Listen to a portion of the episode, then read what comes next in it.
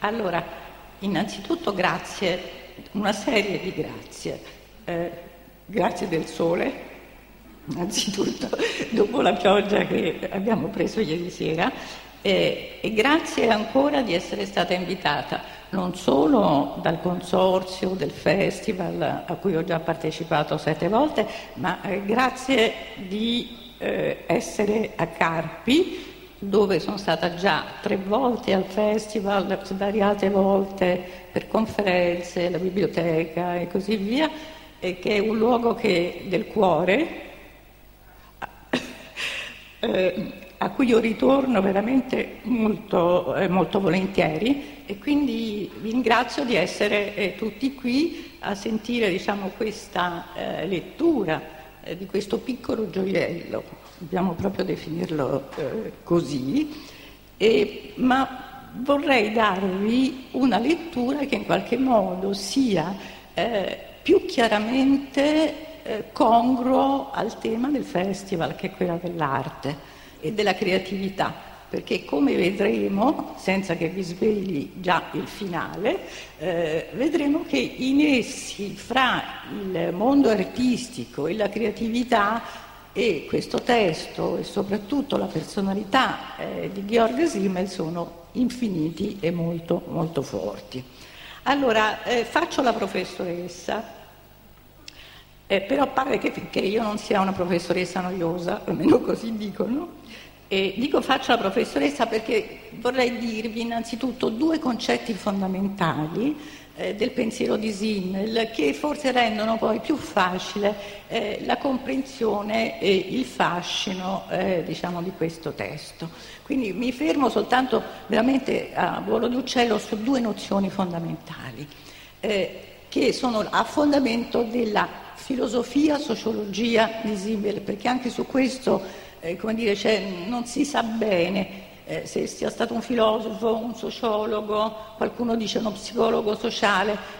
A me piace proprio per questo, perché non si capisce che cos'è, perché sta lì, diciamo, su varie linee di confine. Allora, la prima nozione che dobbiamo tenere presente è quella di reciprocità. Cioè Simmel teorizza ed è convinto che soprattutto nella modernità ci siano sempre dei nessi fra tutti i fenomeni sociali, i fenomeni sociali, i fenomeni culturali, i fenomeni psicologici. Ogni, ogni, azione agisce su un'altra e la quale a sua volta, come dire, reagisce e interagisce con ciò che è stata la sua causa. Quindi questa eh, idea della fittissima rete, della connessione di tutto con, con il tutto. Per cui anche le cose che sembrano apparentemente più distanti, eh, in effetti se noi studiamo, le guardiamo bene, le analizziamo, vedremo che hanno un nesso. Per cui la società, il concetto di società eh, per Simmel non è altro che la forma eh, che prendono queste forme di relazione, cioè le varie forme di reciprocità assumono una forma storica piuttosto che un'altra e questo fa sì dire, che le varie società siano diverse l'una dall'altra, ma dipendono sempre dai rapporti di reciprocità. La seconda nozione fondamentale che in qualche modo è legata a, a questa prima è il concetto di sociazione eh? e qui già ci addentriamo. Che cos'è l'associazione? È quel processo attraverso cui tutte queste forme di azioni reciproche, eh, di interazioni, si in qualche modo cristallizzano nel tempo, eh? si danno vita come dire, ad una forma specifica, ad una mentalità specifica, a un modo di agire particolare, di interagire. Eh? È quello che in qualche modo possiamo chiamare una eh, sovrastruttura latente, addirittura Musil la definisce l'aspetto spettrale dell'accadere, eh? potremmo dire che è l'habitus. Allora già qui ci stiamo lentamente avvicinando a capire perché questo testo, testo di gioiello, ripeto, si chiami Le metropoli e la vita dello spirito, dove è importante questo la vita dello spirito, ovvero Simmel in questo testo cerca di analizzare, e lo fa in maniera straordinaria, di quale sia l'habitus particolare tipico della metropoli. Mm? Quindi è un'analisi eh, non tanto della struttura urbanistica, ma della soggettività metropolitana e quindi in quanto tale è estremamente, dire, affascinante. Ancora una premessa, sempre dire, per eh, andare insieme a leggere questo, questo testo, ma questo Simmel da dove usciva, chi era? Allora, diciamo che in qualche modo io l'ho definito una, un interprete della modernità e della vita metropolitana nel doppio senso della parola interprete. Cioè interprete perché l'analizza e interprete perché è lui l'individuo moderno metropolitano. Cioè, Simmel vive a Berlino, nella Berlino che sta diventando una grandissima città eh, all'inizio del Novecento, eh, conosce benissimo eh, Parigi e soprattutto vive eh, nel quel clima culturale pieno di fermenti che era appunto all'inizio del Novecento, che era caratterizzato soprattutto da due stili artistici culturali eh, che sono l'impressionismo da una parte e lo Jugendstil eh, dall'altra, a cui appunto lui tra l'altro partecipa partecipa del circolo intellettuale più importante di Berlino di quegli anni, che è quello del poeta Stefan George. E fra l'altro a casa sua, eh, a casa sua il salotto di casa Simmel era un centro intellettuale molto eh, noto, molto ambito, tanto così per farvi dei nomi, eh, lo frequentava Strindberg, Krakauer, Lou Salomé, quindi erano tutti quanti eh, lì. Non dimentichiamo che fra l'altro Simme scrive proprio ispirandosi a questo tipo di modo di stare insieme, colto, eh, raffinato, civile ma impegnato, eh, scrive un altro piccolo gioiello che è il testo sulla socievolezza. Questo la prossima volta che mi invitate, spero che mi invitate. Allora, facciamo un attimo riferimento a eh, questi correnti di pensiero, correnti artistiche che da una parte influenzano il pensiero di Simmel e dall'altra parte, come dire, a loro volta il pensiero di Simmel li influisce. Vedete, la reciprocità c'è anche in questo, eh, come dire, reciproco rapporto di influenze. Che cos'è che lega il pensiero di Simmel all'impressionismo? Anche se poi, come vedremo, sarà soprattutto il modernismo e l'espressionismo quello che caratterizza il pensiero di Simmel. Che cos'è che li unisce? Simmel è il teorico del mutamento, è il teorico del fluire della vita, del suo essere continuamente in movimento e intermittenti. E se voi ci pensate che proprio il credo diciamo, dell'impressionismo, quando gli impressionisti dicono eh, no, il famoso cogli l'attimo, non è il cogli l'attimo, ubriachiamoci, ma cogli, cogli l'attimo, cogli come dire, questo attimo che sta per passare perché poi c'è il mutamento.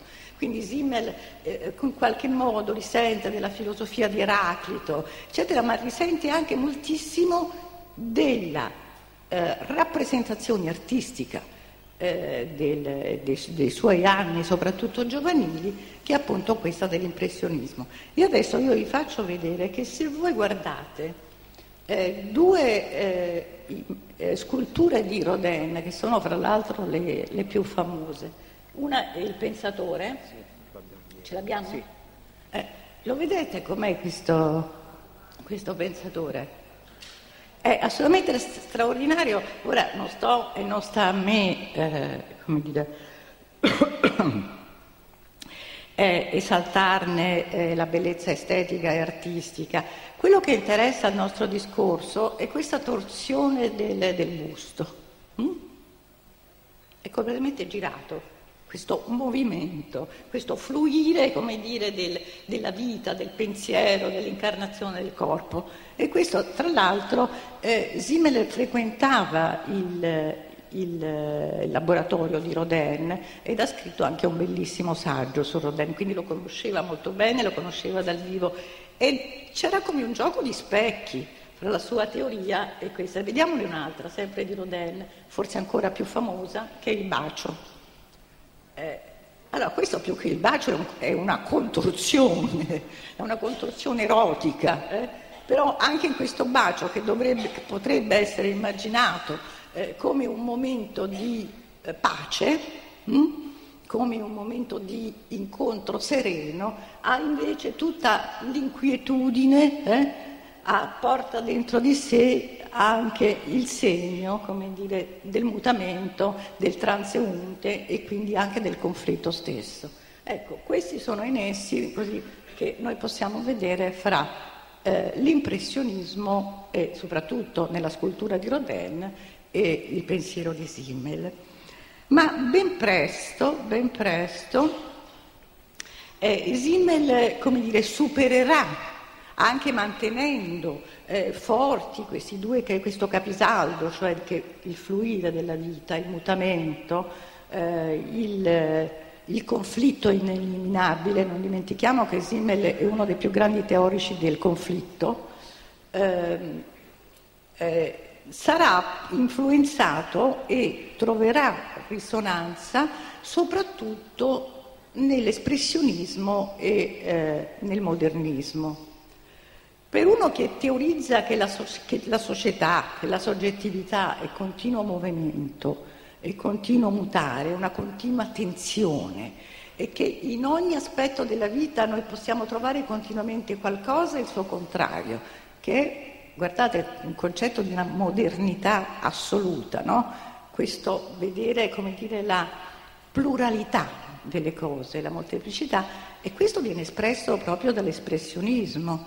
Che cosa fa l'espressionismo? Diciamo, teorizza e mostra eh, mh, la rottura di tutte le gabbie formali, la teorizzazione della non rappresentazione delle forme vitali. Mm? E quindi in questo, come dire, c'è una profonda sintonia. Eh, gli ossimori, la contraddizione. Se voi pensate che uno dei testi più famosi che tutti noi conosciamo del modernismo, che è il testo di Baudelaire, I fiori del male, a pensarci bene, forse basta pensarci anche non bene un attimo, che i fiori del male è un ossimoro. Mm? I fiori del male. Ecco, allora questo esprime perfettamente dire, la concezione della vita eh, di, eh, di Zimmer, che tra l'altro è quella, adesso io non ho eh, potuto eh, portare perché sennò diventava troppo lunga questa lezione, tutte le immagini, ma se voi quando tornate a casa questo discorso vi interessa e vi guardate, non so, i dipinti di Groz, Nolde, Kokoschka, è esattamente quello che stiamo dicendo, eh? questa inquietudine, questa rifiutare delle, delle gabbie, questo procedere per dissonanze. E non dimentichiamo che lo vediamo come dire nella pittura, ma ce l'abbiamo anche nei contemporanei diciamo, musicisti, c'è Strindberg, no? eh, c'è, eh, nel, nel, teatro appunto c'è Ibsen, eh, cioè sono tutti, eh, tutti dire, fanno parte di questa eh, rappresentazione.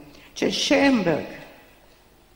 In una, eh, in una conferenza eh, che appunto eh, Simmel fece eh, su questo tema dell'espressionismo. Lui dice che sembra proprio il manifesto stesso dell'espressionismo, la vita in ogni possibile sfera si ribella contro questo suo dover scorrere in forme fisse di qualsiasi specie.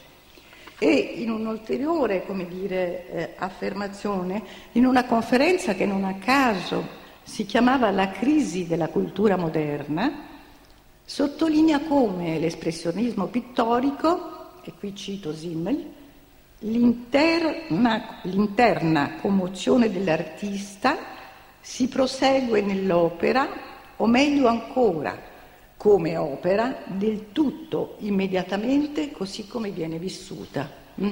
senza un'elaborazione. C'è un altro elemento, e arriviamo al testo, che rende, come dire, eh, molto vicini, appunto, espressionismo, modernismo e il pensiero di Simmel, l'attenzione al soggetto. Attenzione alla soggettività, l'attenzione alla psiche, non dimentichiamo che questi sono anche gli anni dell'affermazione della psicanalisi, che appunto tutti questi artisti che abbiamo nominato conoscevano molto bene e che anche Simmel eh, conosceva. Eh? Cioè quindi questa attenzione alla vita psichica, alla, alla trasformazione della soggettività, per cui non c'è fenomeno sociale di cui si, si occupa eh, Simmel che non abbia, come dire, un riflesso. A lui interessa capire ma cosa succede, come si trasforma la soggettività. Se volete il suo testo più ponderoso, ehm, più come dire classicamente sociologico che è la filosofia del denaro, anche quello non, non è un trattato di economia, è un trattato su come l'economia monetaria mm, in qualche modo agisce sulla soggettività e sulle identità.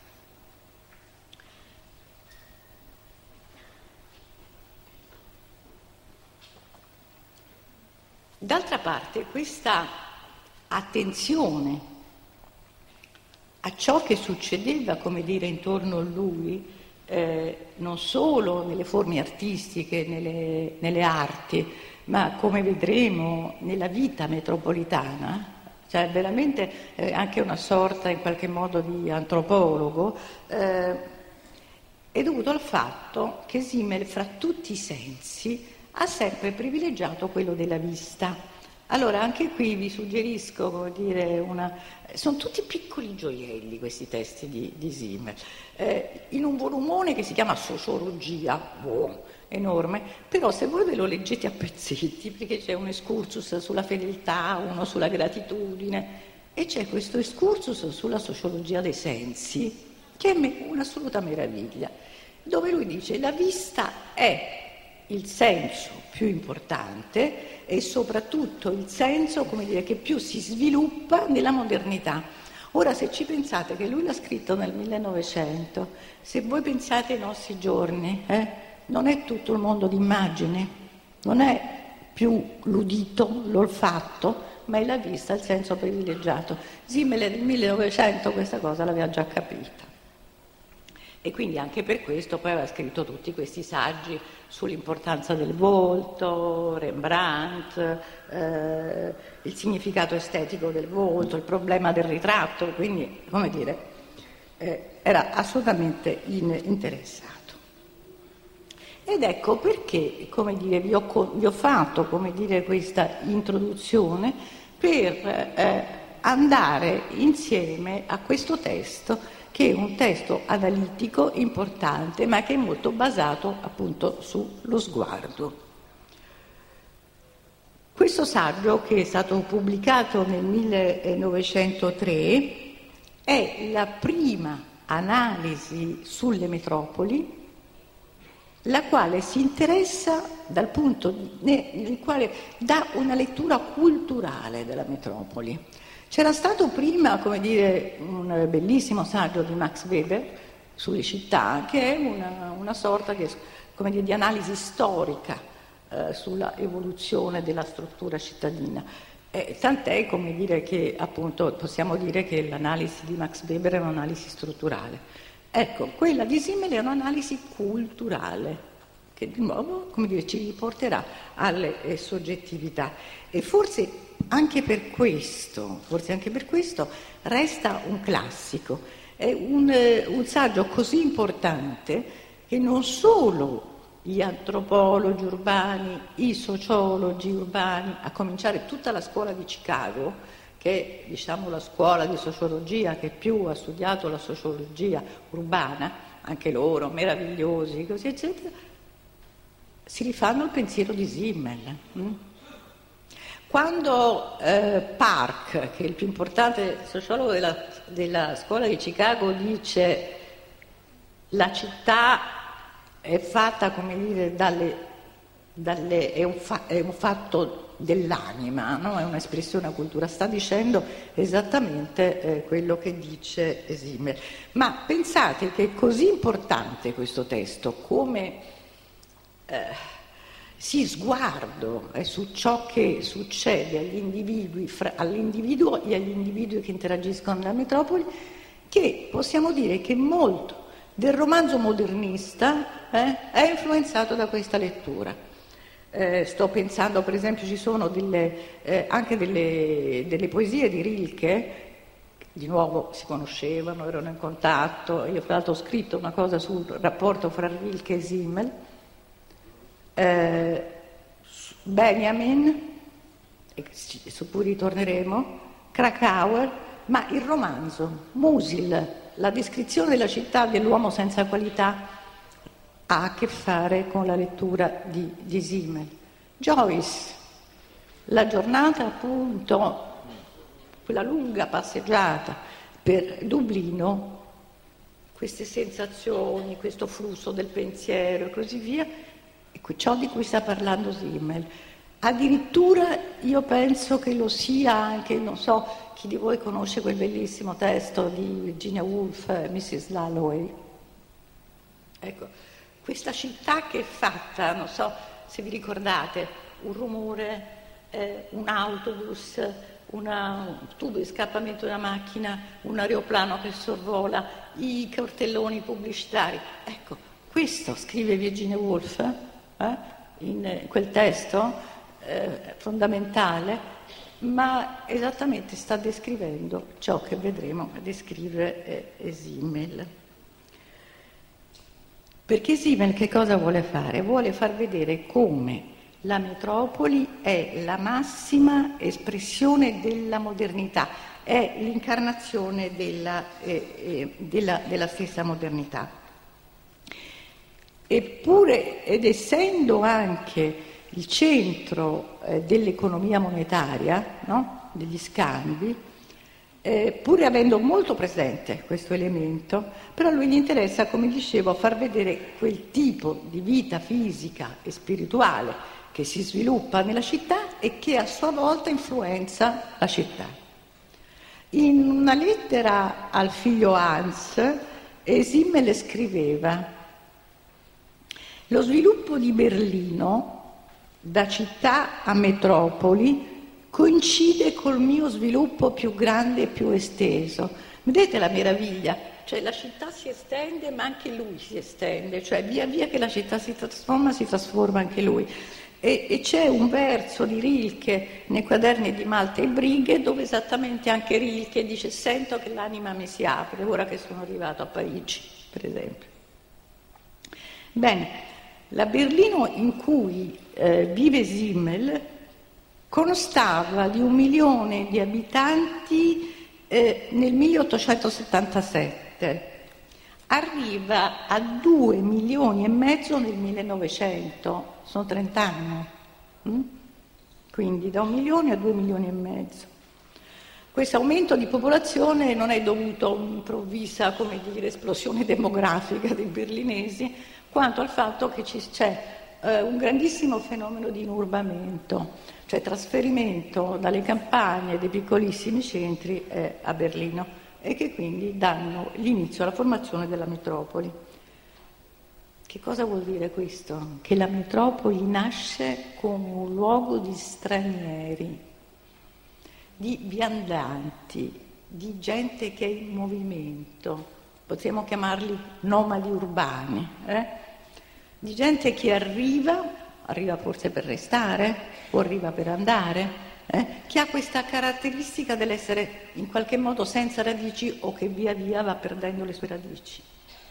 Allora, questo fa sì che tutti si sentano in qualche modo appartenenti a quella metropoli, a quella città, ma anche non del tutto, eh? un esserci e il non esserci. La metropoli è il luogo per eccellenza, e questo dovremmo ricordarcelo soprattutto nei nostri giorni, è il luogo per l'eccellenza dello straniero, cioè di colui che non appartiene a nessun luogo, come aveva notato anche Walter Benjamin.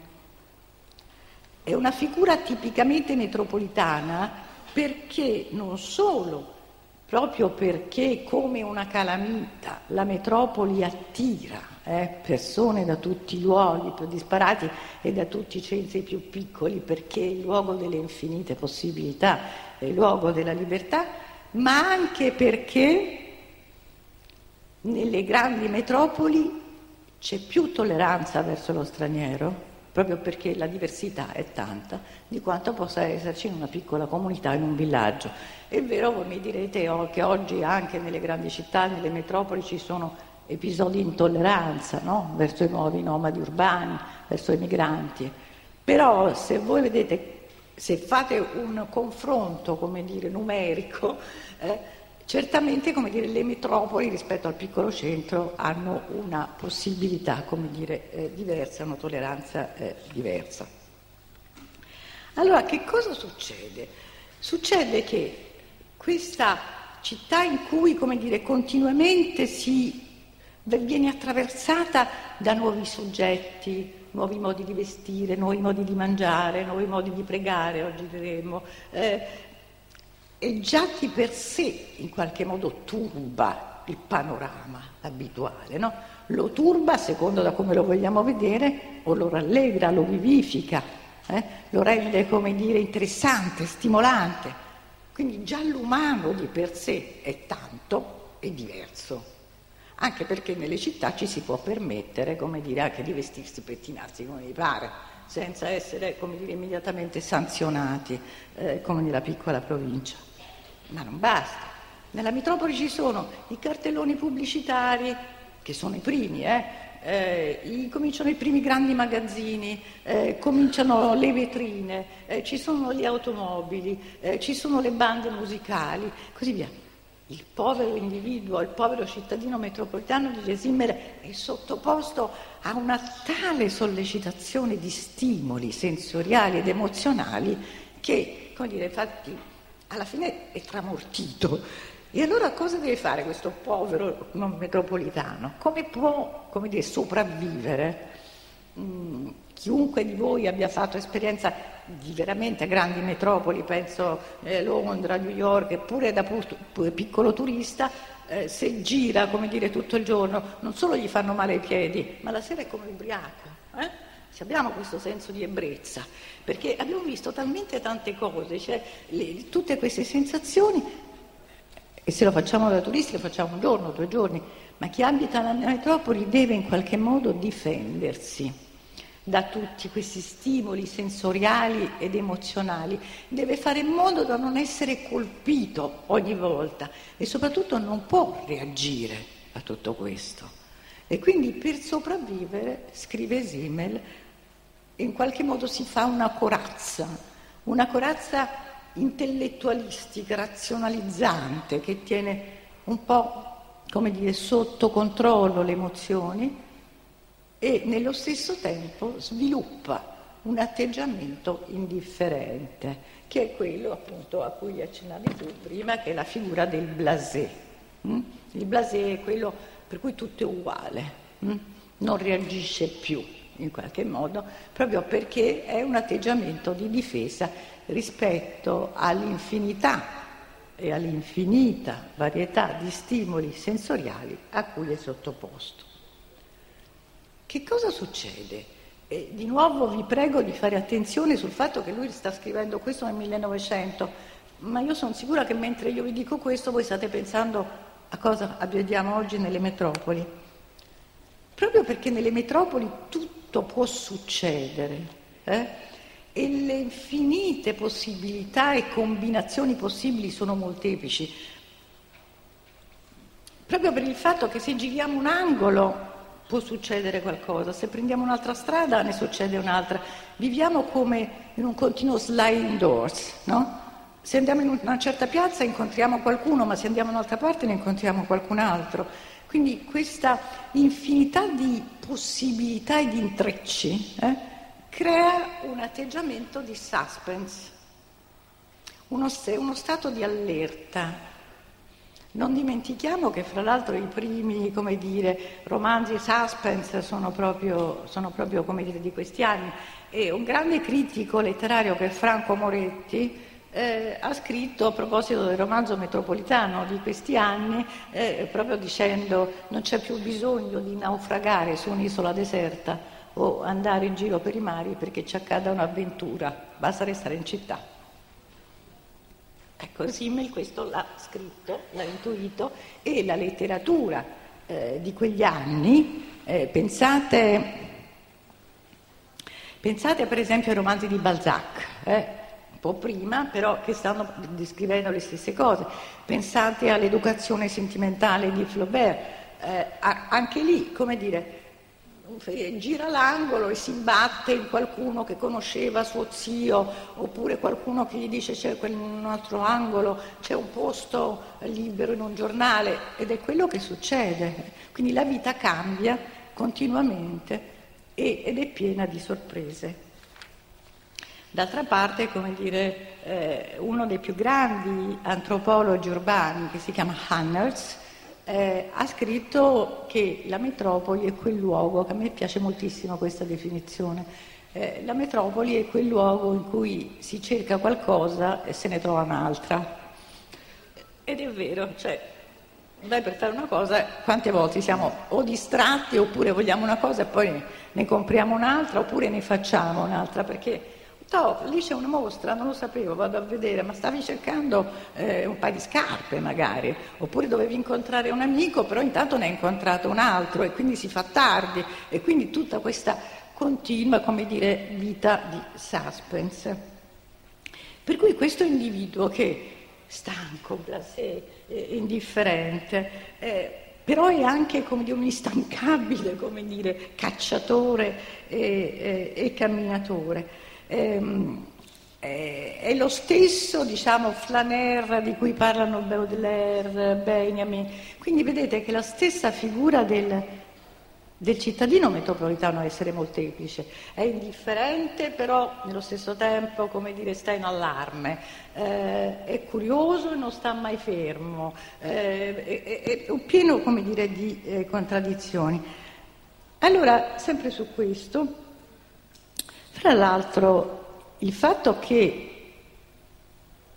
la metropoli è la sede privilegiata dell'economia monetaria, perché è la sede, come dire, delle, una volta delle grandi industrie, ma soprattutto delle banche, eh, dei grandi commerci, delle società eh, di import-export, ricordatevi che stiamo sempre parlando dell'inizio del secolo, ecco, eh, fa sì che eh, naturalmente la città sia il luogo privilegiato dell'economia monetaria. E, e voi mi direte, e adesso questo che c'entra? Beh, c'entra perché anche questo eh, influenza assolutamente il modo di vivere, l'atteggiamento mentale e il modo di sentire dell'individuo metropolitano. Perché? Perché con l'economia monetaria prevale lo spirito strumentale e calcolatorio eh, sia nelle relazioni che nel confronto della vita in generale. Al punto tale eh, che Zime scrive Nessuno saprebbe dire se sia la disposizione intellettualistica dell'animo a spingere verso l'economia monetaria oppure se sia quest'ultima a determinare la prima. Mm? Cioè l'intelletto no, tende a prescindere dalle qualità individuali della singola cosa, del singolo individuo e a privilegiarne, come dire, la sua possibilità di scambio. D'altra parte questo l'aveva detto anche Marx, no? Che appunto il denaro è basato diciamo, sullo scambio, che è basato su quantità e non eh, su qualità.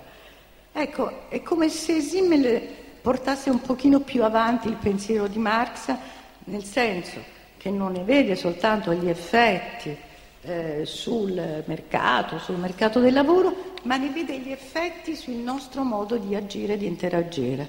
Cioè tutto diventa strumentale e tutto diventa calcolo. Eh? Cioè il denaro fa sì che la qualità particolare di una persona non venga più considerata, ma quello che ci interessa in quegli incontri fugaci e veloci che ci sono nelle metropoli, perché non dimentichiamo che non siamo più nella piccola comunità o nel villaggio, eh, non siamo più nei tempi lunghi, siamo in tempi, come dire, veloci, rapidi, per cui, come dire, di ogni incontro cerchiamo, come dire, di eh, tirarne fuori ciò che si può dare, ma veloci. Eh? E quindi ciò che mi interessa di quella persona, di quell'incontro, è quello di cui ho bisogno in quel momento. Quindi della sua specificità individuale o della sua personalità tutto tondo mi importa molto poco. Mm? Lo stesso Simmel quando parla per esempio dei rapporti di fiducia, non, non possiamo, non ci, con l'economia monetaria noi non è che ci fidiamo di tutta la persona, ci fidiamo di quella persona per quella transazione che sta facendo con noi. Se voi, eh, non so, comprate una casa, comprate una macchina, mica vi interessa di sapere se quel venditore eh, è fedele alla moglie, se la mattina va in chiesa, se vota al vostro stesso partito, se ve lo potete invitare a cena. Vi interessa che sia di verificare se per quell'interazione lì è onesto e faccia i vostri interessi, se no, fine. Mm? Vedete che quindi è assolutamente come dire, il rapporto basato non più sulle qualità individuali, non più su quei tempi lunghi della conoscenza reciproca, ma bensì dal rapporto di scambio. Mm?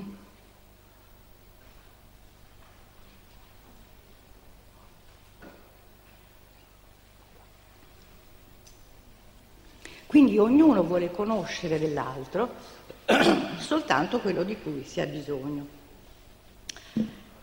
Questo ci porta, come dire, adesso a degli aspetti molto divertenti eh, di questo libro, che ha anche delle pagine non solo affascinanti ma veramente divertenti, proprio perché eh, la metropoli è la, la sede dell'economia monetaria e anche la sede della maggiore differenziazione sociale e della maggiore divisione del lavoro.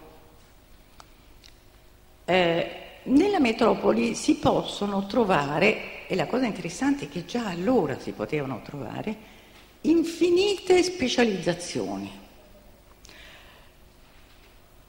Cioè ogni desiderio può essere esaurito perché a quel desiderio corrisponderà immediatamente una specializzazione che lo può esaurire, ma a sua volta ogni specializzazione può accendere degli altri desideri. Qui eh, Simmel racconta una cosa magnifica che succedeva a Parigi, eh, appunto che è già una grande metropoli, dove esisteva come specializzazione di lavoro, era un lavoro, non ridete, è vero, la figura del quattorzième. Il quattorzième chi era? Era il quattordicesimo. C'è il quattordicesimo? Sì, il quattordicesimo era un signore, ce n'erano vari a Parigi, i quali ogni sera stavano a casa loro vestiti di tutto punto, elegantissimi, e aspettavano che una qualche carrozza con un fattorino, un maggiordomo andasse e lo pregasse di recarsi a casa, fa conto, del banchiere Pinco Pallino piuttosto del visconte Pinco Pallo perché si erano accorti che erano 13 a tavola e quindi bisognava che ci fosse un quattordicesimo. E questo signore veniva pagato. Mm? Ora io devo fare una parentesi. Eh, io sono napoletana di origine, eh, a Napoli come dire...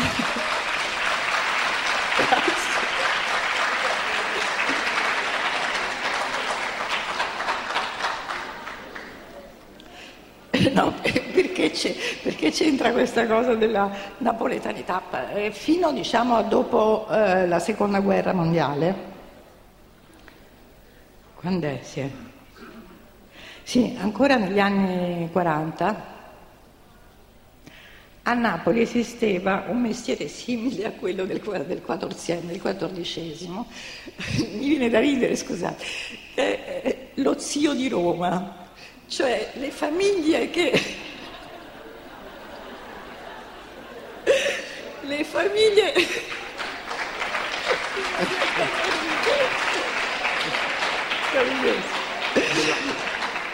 Allora, le famiglie che volevano darsi un lustro, eh, quando c'era un funerale, pagavano un signore sconosciuto, anche lui tutto vestito di tutto punto, e tutti dicevano: Ma chi è quello? Dice: Quello è lo zio di Roma.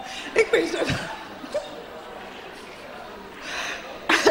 Vedete? Quindi questo continua a inventarsi, poi va bene, Napoli è una città in cui ci si inventa tutti i mestieri. Continuo un attimo sulla napoletanità, poi vi prometto che ritorno indietro. Eh, c'è stato un periodo in cui addirittura c'era qualcuno, ma parlo di una ventina d'anni fa, 15 anni fa, in cui siccome gli autobus non passavano mai, c'erano quelli che affittavano le sedie alla fermata dell'autobus. Lo trovo meraviglioso. Allora, questa è, anche questa è creatività metropolitana, non può succedere in nessun altro luogo. Quindi vedete che la metropoli crea continuamente nuovi mestieri, nuovi bisogni. Eh? Quindi non c'è, proprio perché nella metropoli ci sono così tanti individui, ognuno così diverso, eh, c'è bisogno di tante prestazioni di tanti nuovi lavori che sono differenti l'uno dall'altro. E allora ecco un'altra grande intuizione di Simmel, quello di vedere la metropoli come, io la definisco come una macchina desiderante, cioè una macchina che accende continuamente desideri e che accende nuovamente consumi. Eh? Questo lui l'aveva capito, non la chiama macchina desiderante, però nel momento in cui parla della divisione del lavoro e della metropoli come la sede privilegiata della divisione del lavoro sta dicendo esattamente eh, questo. Eh, eh, per fare di nuovo un riferimento ai nostri tempi, eh, io ho vissuto a lungo a New York e vi posso assicurare che in piena notte, perché l'ho visto con i miei occhi, potete trovare, chiamare alle 2 del mattino, alle 3 del mattino qualcuno che vi traduca eh, un testo in armeno perché mi piace così. E lì lo posso fare. Ah, non, lasciamo stare che uno va a fare ginnastica dal parrucchiere, fa la spesa tutte le ore, ma che addirittura se io voglio che questo testo che mi sto leggendo, voglio tradurlo in armeno, lo trovo. Mm? Appunto, quindi desideri, bisogni, professioni e così via. E quindi vedete che allora questa metropoli si presenta veramente come un mondo di infinite possibilità e di infinite opportunità, il che ci spiega perché ancora oggi, nonostante dire, eh, i rischi, i pericoli, to- l'inquinamento, tutto quello che volete, le città e le metropoli continuano a essere un polo di attrazione. Ora, per ritornare al, al nostro 4CM, il 4CM è legato non solo al discorso della specializzazione e la differenziazione del lavoro, ma è legato al discorso che facevamo prima dell'economia monetaria. Rapporti di scambio, possibili solo nella metropoli. Vi sembra mai possibile, io immagino anche a, a Carpi, che vi manchi un quattordicesimo a tavola voi pagate qualcuno? No, si, si cerca un telefono, si chiede a un parente per piacere, scusandosi, eccetera. Ecco, invece in una città non esistono più queste reti, se non in maniera molto labile, è più facile pagare qualcuno. Quindi non ti invito perché sei tu, ma perché mi serve la tua prestazione lavorativa. Quindi proprio, diciamo, questo è, vedete che il famoso perché sono partita dalla nozione di reciprocità economia monetaria, influenza un tipo di, eh, di, differenziazione del lavoro, la differenziazione del lavoro sviluppa i desideri, i desideri sviluppa una soggettività desiderante, inquieta, la quale a sua volta che cosa farà? Vorrà nuove specializzazioni e, e così via. Tutto si lega a tutto. Adesso cito appunto su questo eh, punto un pezzettino di Simmel la necessità di specializzare la propria prestazione per trovare una fonte di guadagno non ancora esaurita, una funzione non facilmente sostituibile, spinge a differenziare raffinare e arricchire i bisogni del pubblico, differenziare, raffinare e arricchire i bisogni del pubblico, il che del resto porta evidentemente e necessariamente ad una differenziazione personale crescente all'interno del pubblico stesso. Cioè più ci sono dire, offerte e più il pubblico si diversifica e così via. È la macchina del consumo, è la macchina del desiderio. È di una modernità veramente straordinaria. Eh? Ma ritorniamo a questo cittadino che appunto un nomade, blasé, un po' annoiato, un po' curioso, il suspense, eh, macchina desiderante, eh, continuamente inquieto. Però la città è così grande e detto scientificamente nessuno se lo fila. No? Lui dice un granello di sabbia. Che cosa può fare l'individuo allora a questo punto per sentirsi esistere? per attirare l'attenzione su di sé. E qui ritorniamo al tema principale, come dire, della, del festival, la creatività. Deve in qualche modo fare del suo corpo e della sua presenza fisica un qualcosa per cui gli altri si fermino a guardarlo. La cresta, il tatuaggio, un abbigliamento buffo, la mia sciocca blu, qualcosa perché ti dica, ehi, ci sono. Mm? Simme dice, si crea per questo desiderio, bisogno, bisogno psichico di non sentirsi annullati, si crea una, un'altra figura metropolitana, tipica, e che è la figura dell'eccentrico. Perché? Perché nel breve tempo eh, che si è concesso a un incontro, questo adesso leggo, bisogna in fretta colpire l'altro nei suoi aspetti sensoriali e comunicargli in fretta un'immagine di sé. La tentazione di presentarsi in modo arguto, conciso, possibilmente caratteristico, è infatti straordinariamente più forte laddove la frequenza e la durata degli incontri fornisce a ciascuno un'immagine inequivocabile della personalità dell'altro. E ancora, perché è troppo bello, non ve lo posso non leggere, eh, dove l'aumento, sì, l'aumento quantitativo del valore ha toccato il limite, bisogna stirare su di sé in qualche modo l'attenzione, l'attenzione del proprio ambiente. Ciò finisce per portare alle eccentricità più arbitrarie, alle stravaganze tipicamente metropolitane della ricercatezza, dei capricci, della preziosità, il cui senso non sta più nei contenuti di tale condotte, bensì solo nell'apparire diversi, nel distinguersi e nel farsi notare, il che in definitiva rimane per molti l'unico mezzo per salvare attraverso l'attenzione degli altri una qualche stima di sé e la coscienza di occupare un posto. Vedete che c'è anche una lettura tragica in qualche modo della modernità, no? Quando lui dice per salvare attraverso l'attenzione degli altri una qualche stima di sé e la coscienza di occupare un posto. Eh, pensiamo di aver inventato qualcosa quando filosofi, come dire, certamente straordinari, hanno scritto e teorizzato la società dello spettacolo, riferendosi, come dire, ai media. Eccolo qua, il primo che ha parlato della società dello spettacolo, quando ancora quei media non esistevano, ma il grande media era la metropoli, dove appunto valeva, dire, questa attenzione. Mm?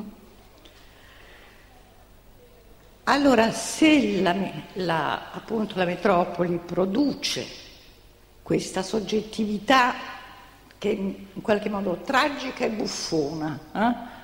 Tragica perché è un, questo granello eh, insignificante, buffone perché deve in qualche modo attirare l'attenzione su di sé.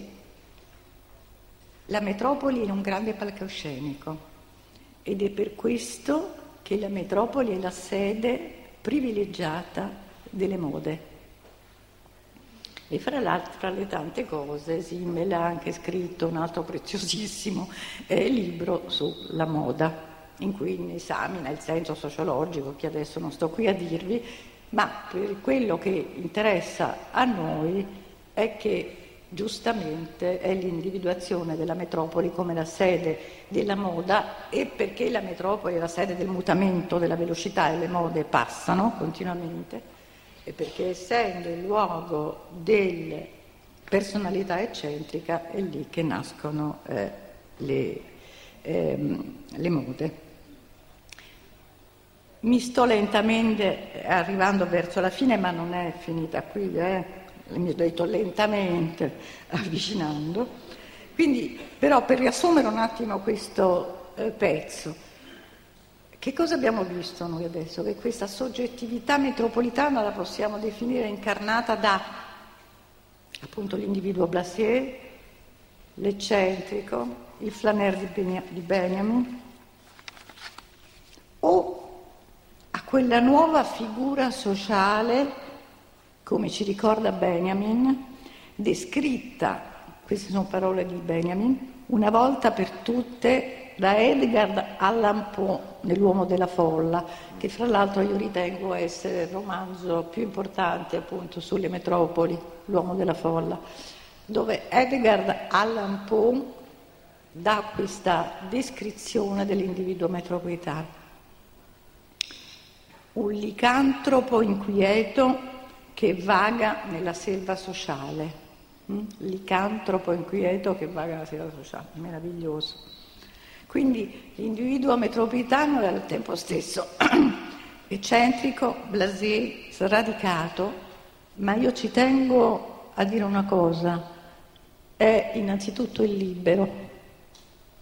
È libero dallo stretto controllo sociale delle piccole comunità, è libero dalle appartenenze ascritte, è libero del suo potersi inventare la vita è libero di poter incont- correre incontro alle infinite possibilità che la città promette e quindi non stiamo troppo a preoccuparci dei rischi e dei pericoli che ci sono comunque, come abbiamo visto anche recentemente, anche nei piccoli centri.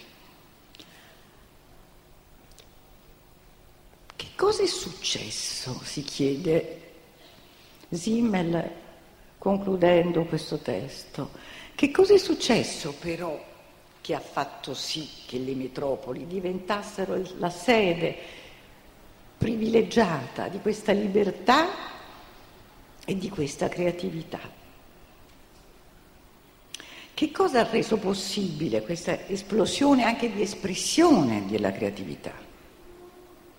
Allora, eh, le fa un discorso culturale molto interessante che andrebbe approfondito e che lui stesso, come dire, accenna appena, eh, cioè, mentre il XVIII secolo è stato il secolo della liberazione dei legami tradizionali, eh, storico-sociali, rivoluzione francese, eh, affermazione dei diritti di libertà, fraternità, di giustizia, e l'era in cui si cerca di affermare l'universalità in ogni individuo, mm, quindi badate bene, universalità in ogni individuo, il XIX secolo, Ottocento, romanticismo, Goethe, tutto pure il secondo Ottocento, che cosa produce invece? Produce che accanto a questi ideali di libertà dai legami storici, affermazione della universalità nell'individuo, sviluppa una nuova cultura che è quella che abbiamo oggi molto più viva e ahimè ci stiamo dimenticando di quella prima, che è quella dell'individualismo, cioè l'affermazione non più dell'universale nell'individuo, ma l'affermazione dell'individuo nella sua unicità, che poi arriverà fino a Nietzsche e così via. Queste due grosse eredità culturali eh?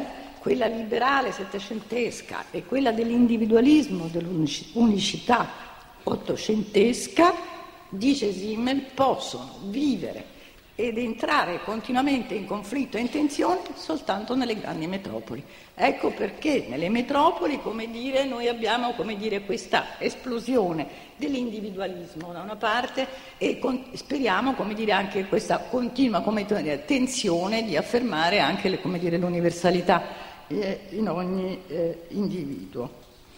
E a questo punto, allora appunto lui scrive che le metropoli con le loro infinite possibilità, occasioni e stimoli, sono lo spazio specifico per il contrasto e la conciliazione di queste due tendenze. Cito Zimmel, se ci chiediamo, questo è meraviglioso, se ci chiediamo quale sia la posizione storica di queste due forme di individualismo, l'indipendenza individuale, hm, cioè quegli ideali di giustizia e libertà, e lo sviluppo della originalità personale, quindi dell'unicità, entrambe alimentate dalle condizioni quantitative della grande città, qui mi commuovo, è vero, la metropoli acquista un valore del tutto nuovo della storia universale dello spirito. Metropoli è la vita dello spirito. Allora, concludendo, possiamo dire che Simmel è stato il primo e resta il più importante teorico che riesce a sottolineare come la, ci sia nelle metropoli la coesistenza del rischio e delle opportunità del pericolo e della realizzazione individuale ed è l'unico, è stato il primo a guardare senza nessuna nostalgia comunitarista, e questo è importante, alla vita metropolitana come luogo della libertà. Allora, da questo sguardo così disincantato, critico, però ripeto mai nostalgico, da questa lettura dell'esperienza metropolitana, eh, che deriva evidentemente la grande influenza e il grande fascino di questo testo. Grazie.